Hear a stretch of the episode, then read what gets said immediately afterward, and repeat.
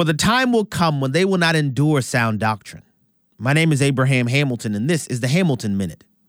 The U.S. Senate has now passed the misnamed Respect for Marriage Act. The measure invites predatory lawsuits against people of faith, stigmatizes biblical values, and ultimately seeks to drive Christians from the public square. Not to mention, it violates the First Amendment to the Constitution. Though the GOP has billed itself as the party of family values, 12 Republicans joined their Democrat colleagues in the Senate to pass the bill. It couldn't have passed without Republican support.